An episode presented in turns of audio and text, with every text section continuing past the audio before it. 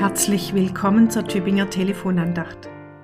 Vom Dunkel zum Licht, vom Engen ins Weite, wieder aufschauen können, nach oben sehen und hoffen, das ist die Bewegung im Advent. Die heutige Tageslosung erzählt von einer Gegenbewegung.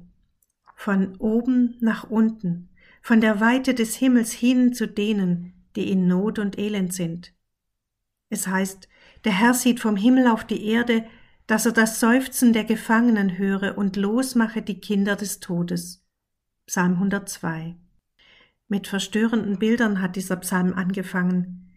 Ganz verwüstet liegt alles da, die Stadt, das ganze Land.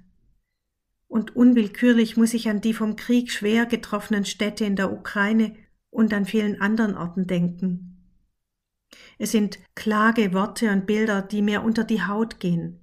Meine Tage sind vergangen wie ein Rauch. Wie ein einsamer Vogel sitze ich auf dem Dach, wie eine Eule in der Wüste, wie ein Käuzchen in zerstörten Städten. Da ruft einer seine ganze Not raus, seine Ohnmacht und Einsamkeit. Er ruft einen Himmel an, der verschlossen und wie verriegelt wirkt. Ein Gebet für Menschen in höchster Verzweiflung. Unter dem Staub und Schutt der Verzweiflung ist aber ein Funke Hoffnung geblieben. Daran hält der Klagende sich fest, wie an einem Seil über dem Abgrund. Und er erfährt, die Hilfe ist schon auf dem Weg.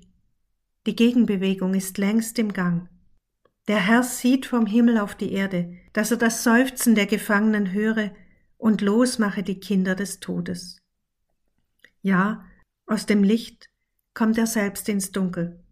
Macht los, richtet Menschen auf, befreit sie, und legt ein Loblied in unseren Mund.